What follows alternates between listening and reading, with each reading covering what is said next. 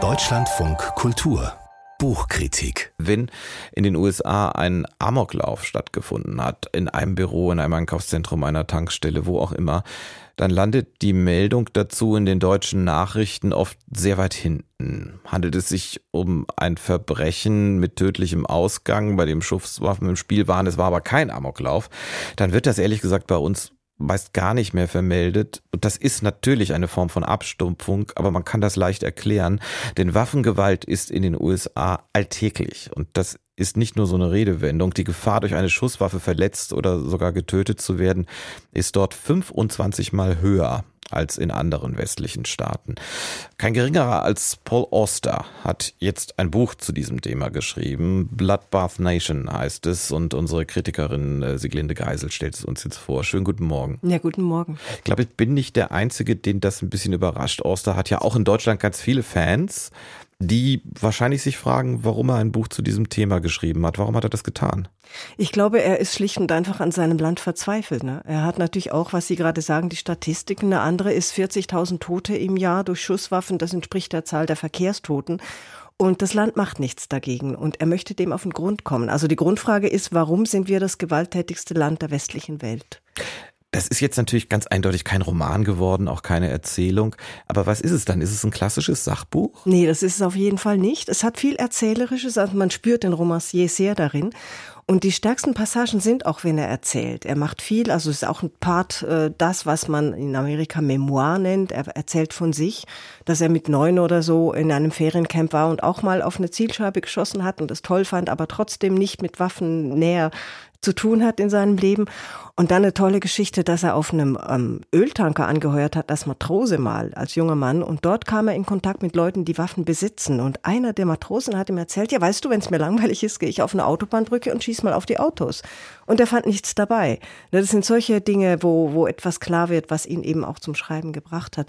Aber sonst, was dem Buch zu einem Sachbuch fehlt, das wäre irgendeine äh, systematische Recherche oder so. Das macht es sehr assoziativ geschrieben.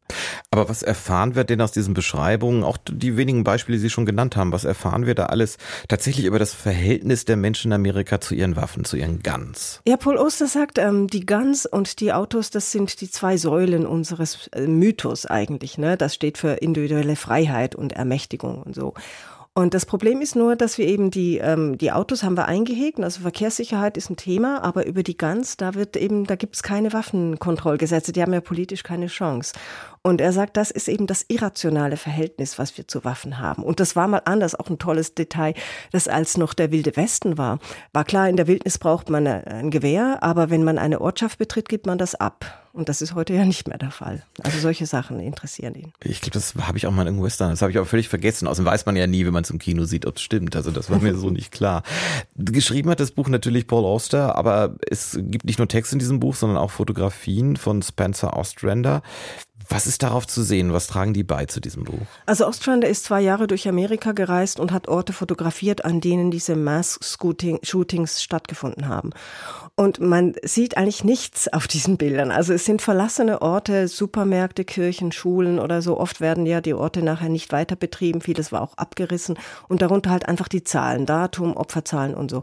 Und ähm, Paul Oster sagt, das sind Grabsteine unserer kollektiven Trauer. Und das überhöht es ein bisschen. Also für mich waren diese diese Bilder wirklich tot. Die, man sieht da eben nichts drauf. Es sind keine Menschen zu sehen. Dann kehren wir zu den Texten zurück. Sie haben das ja schon beschrieben, was äh, Oster da sagt.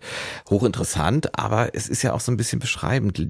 Geht er auch tiefer in die, Analy in die Analyse, liefert er auch eine Erklärung für dieses sehr, sehr spezielle Verhältnis der Amerikaner zu Waffen? Da schwächelt eben das Buch. Ne? Also für eine Analyse, da hätte er andere Hausaufgaben machen müssen, da hätte er wirklich recherchieren müssen. Und ähm, er sagt dann, also es ist mehr eine Deutung. Er sagt, die, die Gewehrwaffengewalt ist eine Metapher für das, was mit unserem Land nicht stimmt, für die Spaltung. Ne? Ist Demokratie eine Staatsform, die dem Einzelnen alles erlaubt?